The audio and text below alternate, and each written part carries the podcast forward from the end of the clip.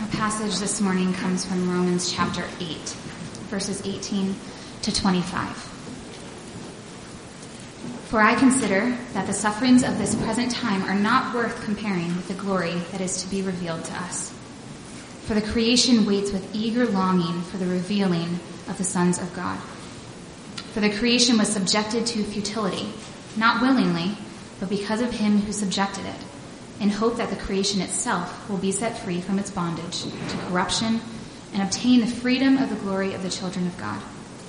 For we know that the whole creation has been groaning together in the pains of childbirth until now. And not only the creation, but we ourselves, who have the first fruits of the Spirit, groan inwardly as we wait eagerly for adoptions as sons, the redemption of our bodies. For in this hope we were saved. Now hope that is seen is not hope. For who hopes for what he sees? But if we hope for what we do not see, we wait for it with patience. This is God's word. Please have a seat.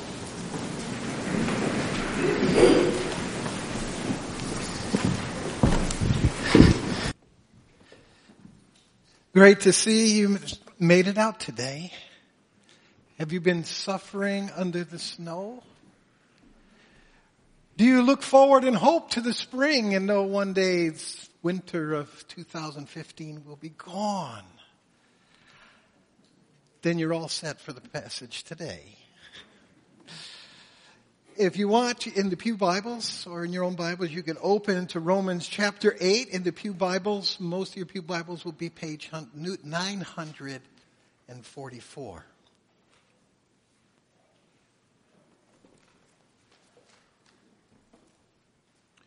Paul opens this passage with these words, the sufferings of this present time. I think these words transfer to us today. As we look around our world and we hear about Boko Haram and ISIS, we look at what's happening in the Middle East, Africa, pouring over now into the threats into the West, in North Korea. We hear of wars and plagues, human trafficking, poverty, oppression, genocide. We see that our world is suffering. And then we can turn to our own lives. They're not exactly the way we'd want them to be. Many of us or our loved ones are suffering illnesses or cancer our jobs bring tremendous stress. We endure broken relationships. Our families are not exactly the way we would dream they would be. There's hurts and pain in every direction that we look. And this isn't new to our generation. Each generation pretty much see the same picture the picture that Paul saw during his time. Paul's suffering was as great, even greater than ours. But he endured it with patience. He found a joy in his life because he looked to the hope that the gospel offers. Let's pray. Our Lord, that word hope is so big. We think of 1 Corinthians, now these three, faith, hope, and love. We talk so much about faith. We talk about love. Yet hope too is so central to our lives. Lord, can you make that real to us today? I know just words aren't going to make it real, but your spirit can give us that vision that Paul had of our eternal future, of the hope that is set before us so that this life and all of its sufferings will be put into perspective. In Christ's name we pray. Amen. Christians should be among the most pessimistic people on earth. And we should be the most optimistic people on earth. And that's what I see in this passage. It says, groan in hope. We need to face life as it truly is and not think that somehow a utopia will descend upon us if we choose the right leaders or the right movement comes. There is no utopia just going to appear from human resources. Christians need to be honest to face that. But we're also the most optimistic because we know there is a utopia coming because Christ is going to bring it. And so we endure the groaning by looking to the hope. And that's what we see in this passage. So let's look at, look at those two points. The groaning. Uh, verse 20, it says, creation was subjected to futility, not willingly. Verse 21, the creation needs to be set free from its bondage to corruption. Verse 22, for we know that the whole creation has been groaning together in the pains of childbirth until now. Paul gives voice to the creation and it says there is much suffering. There is much to groan about. do we delude ourselves to think that somehow this life will become the way we dream it would be? You know, I, I did. My early Christian days, uh, the gospel that was shared with me began, God loves you and has a wonderful plan for your life. Now, my, I, I misunderstood that. I interpreted the way I wanted to interpret that, and I interpreted it as like, wow. God has a wonderful plan for my life. And I, I had a wonderful plan, and I figured that's what He's going to bring me. Uh, Jesus said, I came that you might have life abundantly. And I go, abundantly? All the treasures I've ever wanted in life? God, wow, He's going to revolve everything around me and make everything just really the way I desire it to be. And, and then I read scriptures about prayer, and it says, pray in Jesus' name and you get whatever you ask. And I'm thinking of the storehouse that stands before me, and all I have to do is like, you know, pray and, and, and I can get it. And I said, this, I, I like this Christian life. And then you hear the promise of Romans 8:28, God works all things together for good. And I heard a nationally known speaker uh, talk about that verse, and he shared how he had this great love relationship with this woman uh, his heart so tied to her, but he really sensed, and she sensed that God said, You're not the perfect match for each other. And so they broke up, and he talked about as he was flying away, he was crying because of the broken relationship. And then he remembered Romans 8:28. God causes all things to work together for good. And he thought, good. I think this is good, but God's got a woman greater than she is for me. And I said, wow, I like that promise. There's always something greater if I lose it here. Now, 30 years later, it hasn't worked out that way for me. I haven't gotten everything I ask. I haven't quite figured out how some things are working for good. Uh, I have come to realize I misunderstood what God meant about the abundant life. But I'm not the only one. There are a lot of people have, who are, really have the wrong illusions as to what God is promising us here and now. Elisabeth Elliot, the wife of a missionary who was martyred by the Auca tribe in Ecuador. And she and other widows went and still ministered to that tribe and saw conversions, even of people who murdered her husband, and a church that grew. Now that's, that's God working all things together for good, right? But she also knew that not all missionaries had that kind of success. And she wrote a book called No Graven Image. And the book ends in tragedy, not in victory. And she says in the preface, as it turned out, many readers would have preferred a happily ever after ending. And they criticized me about the plot saying, I just can't believe that God would allow things like this to happen. And she says, sorry folks. He does. We need to be realistic about the life that Jesus Christ is offering here. It is a life with the fruit of the Spirit. It is a life that is abundant in a spiritual dimension. But it's not without suffering. It's not without groaning. Jesus himself offers a corrective in John chapter 6. He does what we all hope he would do. He feeds 5,000 plus with bread and, and fish. He does the miracles, the kind we would want him to always do. And so the people look at them and they say, this is great. I like this Christian life stuff.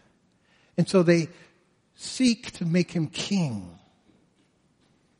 And Jesus rebukes that attitude. And he says, you seek me not because of the signs, but because you filled your stomachs with the bread. They sought him as king because they thought he could do beyond what Moses did when God fed them every day with manna and quail. They didn't seek him for the things that Christ came to give. Christ says, I did a miracle of physical bread so you would understand I am the spiritual bread of life. When we understand Romans 8:28, read the next 3 verses. The good that God is working us towards is the glory of becoming like Jesus Christ. Those are the things he's going to bring into our lives. We're not the only ones who are not realistic about life. A lot of unbelievers are also unrealistic. During my college years, uh, there were groups all around campus singing, all we are asking is give peace a chance. And the thought was, you know, if we really get together and, and we push for peace, we can bring peace to this world. We could have a utopia. And, and I love the sentiment and we should work for peace. And, and what they did moved our government to pull our troops out of Vietnam and that bitterness and hatred just spilled over into Cambodia. And we live in a world where we can sing give peace a chance, but there are wars everywhere. If we put down our arms today, Al Qaeda is not putting their arms down. There will be wars. There's suffering here. Um, I had an experience. I was in Vista Volunteers, which is kind of the AmeriCorps of uh, a few years back, and I was with the other volunteers and our and our director. And our director said, "Ask the question: Can we vanquish poverty?" And I said, "No." Jesus said, "The poor will always be with us." And there were other realistic volunteers and they said, no, no, no, no.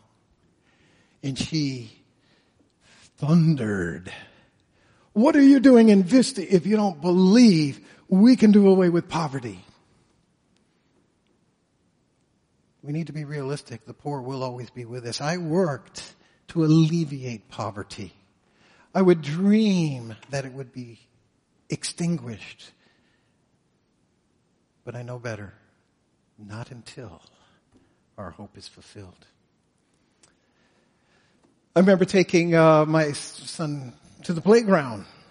And I sat down with uh, another woman. I actually had gone to Princeton Seminary. And she was watching some kids. And we got talking. Found out she was a social worker. And I started sharing the gospel and I talked about how we have all sinned. And she said, well, I don't believe that. I, don't believe we're sinners. I think we are basically good people. We're all good. And I responded, I would think you among all people would be the last to think that. As a social worker who sees the pain and the hurt and the sin of this world, and You see that it cannot be vanquished. You really believe people are basically good? She didn't respond. Sin fills our world. Many delude themselves about death. They use the Lion King thinking, symbol of life to comfort them, the circle of life to comfort themselves. In the movie Simba, the little cubs, the, his father says to him, when we die, our bodies become grass. The antelopes eat the grass and we eat the antelope. So we're all connected in the great circle of life. I'm sorry, that doesn't bring me a lot of comfort. and yet that's what passes for comfort in death compared to what we're going to hear about, what Jesus is giving us. See, we, we've got to get honest. Christians, we have to be honest. If you don't believe in Christ, you have to be honest.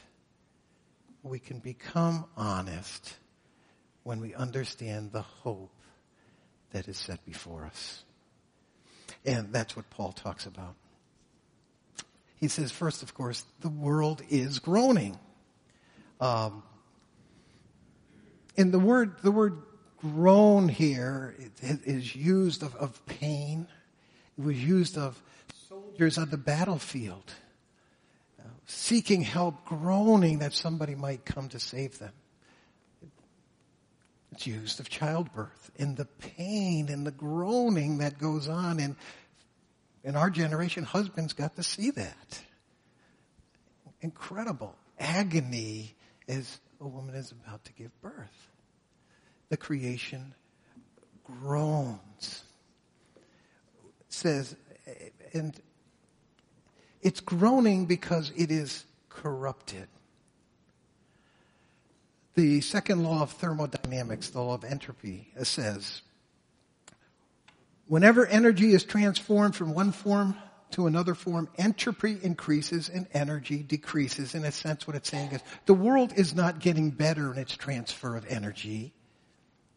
It is tearing down. Stars die and one day our sun will die. The creation itself knows it is not what it was meant to be. We ourselves groan inwardly knowing that this world is not what it was meant to be. Eva Hoffman, a Jewish intellectual, uh, got it right in the Lost in Translation. She said this.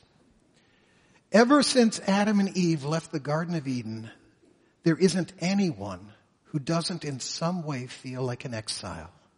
We all feel ejected from our first homes and landscapes, from our first romances, from our authentic self, an idealized sense of belonging and tuning with others and ourselves completely eludes us. She's saying if we're really honest with ourselves, we know, we know this world isn't the way it should be. And it's exactly what the Bible says. The Bible explains that God created us to be in a paradise. Who changed that? Our sin did. And it, it affected creation and it affects us. It separates us from the God who loves us. It separates us from one another as we become selfish rather than loving. It separates us from our authentic selves as we cover ourselves with fig leaves, not face, being able to face who we really are. We live in a fallen world. But Paul says this. He's real. He's honest. There's suffering in this present life, but he says, I consider that the suffering in this present life, this present time, are not worthy of comparing to the glory that is to be revealed to us. We groan, but if we're with Paul, we hope. And we see that groaning, that suffering is nothing compared to the glory that is to come. So, what is this glory? What is this new creation? Well, I see four things in this passage. First, it says, creation awaits the revealing of the sons of God. Aren't you excited about that? One day, you will be revealed as a son, daughter of God. Uh, when Paul wrote this in Rome, Christians were the bottom of the social totem pole. They were despised, they were rejected, they were misrepresented. Within 10 years of Paul writing this, Rome would burn, and Nero would accuse the Christians. And that led to the persecution of Christians. And Tacitus, when he talks about Rome accusing, falsely accusing the Christians of burning Rome, adds this.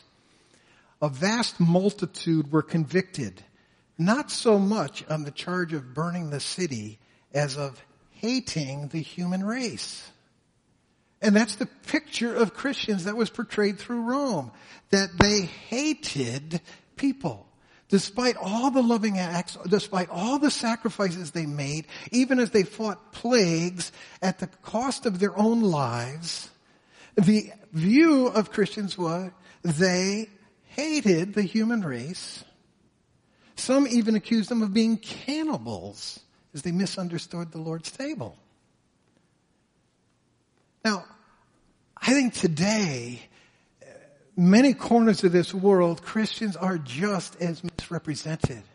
They are being persecuted, imprisoned, and martyred in many places. Why? Because they love God and they love people. Oh, in the Middle East, Christians are called infidels, corrupters of morality corrupters of children. Is that who we are? In the West, we're called bigots and misogynists and homophobes. Arrogant, controlling, judgmental. These are labels we live with here and now. But one day, it says God is going to reveal who we are that what they considered judgmentalism was loving, corrective surgery we were hoping to give. The preaching that we brought of the gospel itself was not judgmental. It was not narrow-minded. It was life itself. We are not hateful and bitter, but we loved God and we loved others. Can you live with the labels you have today, knowing the label that you will have for eternity when you are revealed? The passage also says that creation itself will be set free from the bondage to corruption.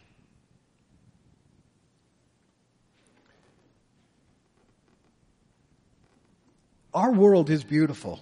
We sang about it. The psalm says, the heavens declare the glory of the Lord. Our world is beautiful, but it is still broken. It is still in anguish.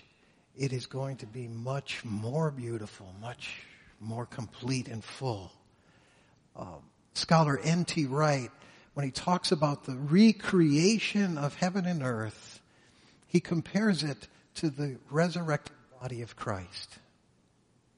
Think of the physical body of Christ that could be tortured, torn apart by whips, punctured by nails, pierced by thorns, stuck through with a spear, tired and anguish, breathless, and eventually lifeless and laid in a tomb. Now compare that to the body of Jesus after he is resurrected. He still eats and he drinks, he laughs, he enjoys his friends. He's in communion with them. And yet his body is never touched again by spear, nail, thorn or lashes. You see, creation itself is going to be so much more perfect and beautiful without pain. Think of Eden and the paradise that God created us for. That's what he's bringing back. The passage also talks about our adoption as sons. Now, earlier in Romans 8, he talked about adoption as sons. He says, You are adopted by this, the Spirit of God, or God has given you the Spirit of adoption. So, when you believe in Jesus Christ, you become a special child of God. You were adopted, and the Spirit Himself says in us, Abba, Father. Abba is the most intimate term that can be used between a child and a father. Similar to our dada, daddy. And so we are brought into an intimate relationship with Jesus Christ, with God through Jesus Christ when we believe. We should feel that, that difference in relationship. But there's more. He talks about another adoption. And not another, it's just the completion and the fulfillment, the fullness of the current adoption. Think of your most intimate, special, close times you have God. That I imagine even in those times, you're saying, I want to get closer. And then, of course, there's a time when you don't feel so close, and then you're saying, I want to get closer. You won't say that when Christ returns. Abba, Father, you was as close and as intimate with God as you want to be. That's what we were created for. And our sin keeps us from that. Our sin keeps us from understanding the heights and depths and widths and breadth of the love of God. And Paul prays we might get it, but it's unfathomable in this current state. But it won't be there. It's sin corrupts our love for God, but it won't in eternity. He said, he talks about the redemption of our bodies. Scripture said that Jesus is the firstborn of the dead. That means there's others coming. That's us. And what Jesus' body was like, our bodies are going to be like. They don't age. They don't hurt. They don't get sick. They don't suffer.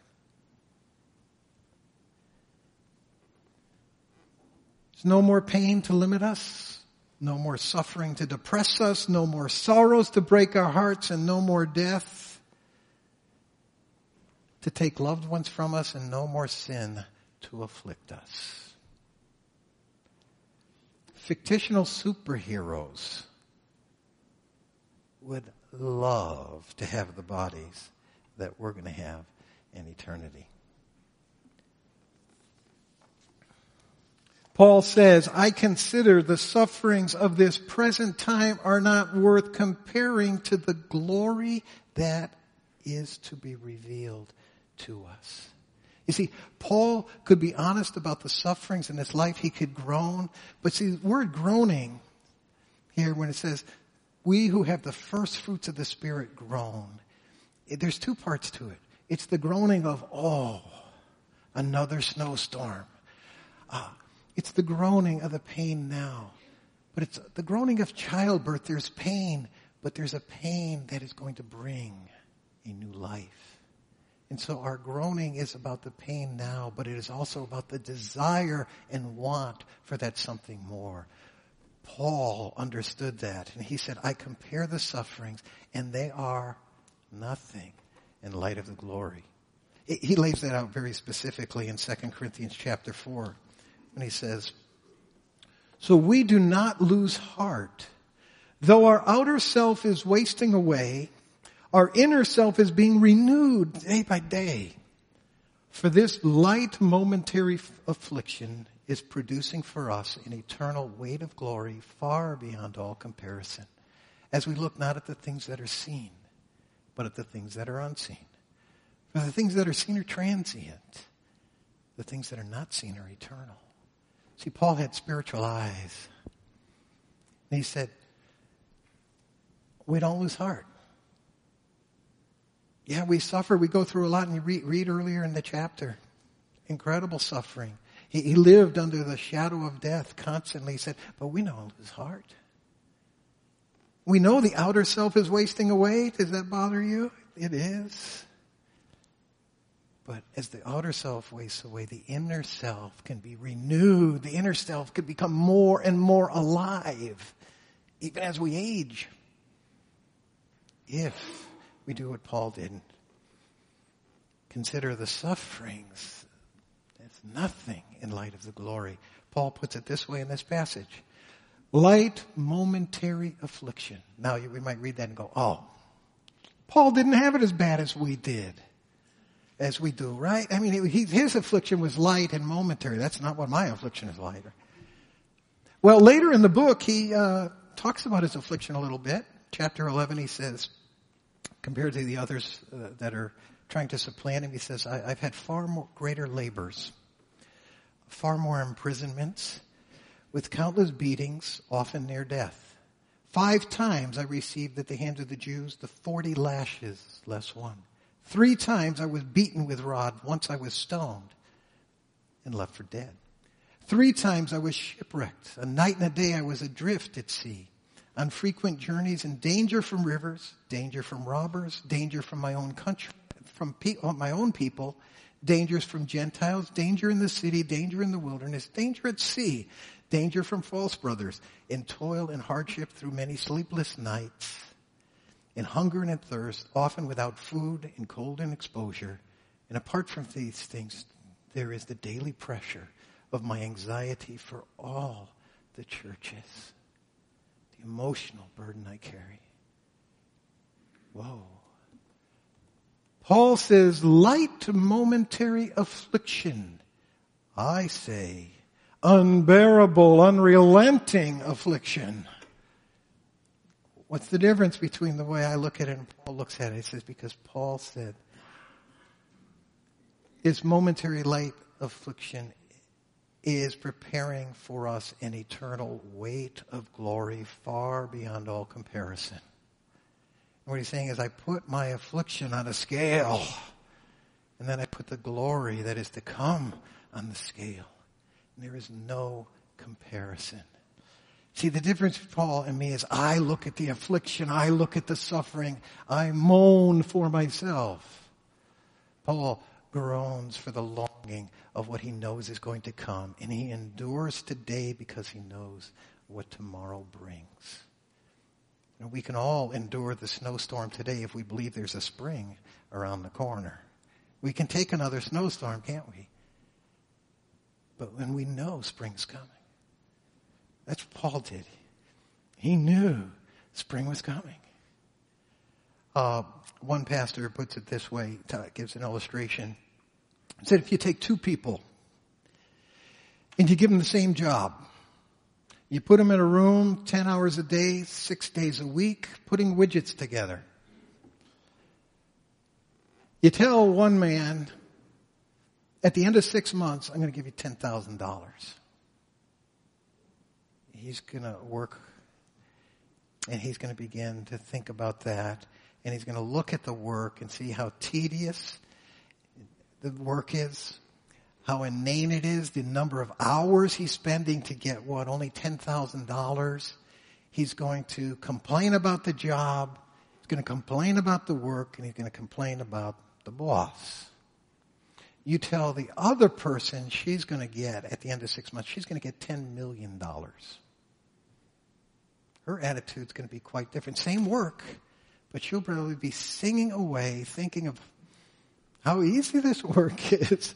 She can't believe her good fortune.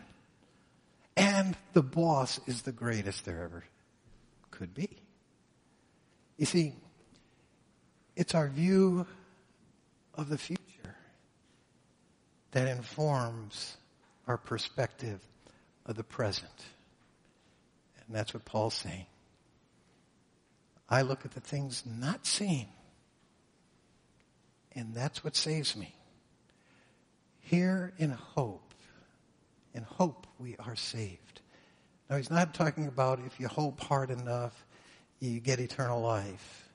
What he's saying, the salvation he's talking about, is the fullness of life right now. Saving this life, making it, having it be meaningful and full as God meant it to be. And that's going to happen when we have faith. Looking forward to always the $10 million, the glory that is yet to be revealed. We groan today, but we won't groan in eternity because Jesus Christ groaned for us. While he was on the cross, he said, My God, my God, why have you forsaken me? He was quoting Psalm 22, but he was experiencing Psalm 22. Because at that moment, not only was he physically dying, but he was spiritually dead. He took our sins upon himself, and when he took our sins upon him, God looked at him and saw sin and rejected him so he could accept us. Psalm 22 1, the verse he began to quote goes, My God, my God, why have you forsaken me?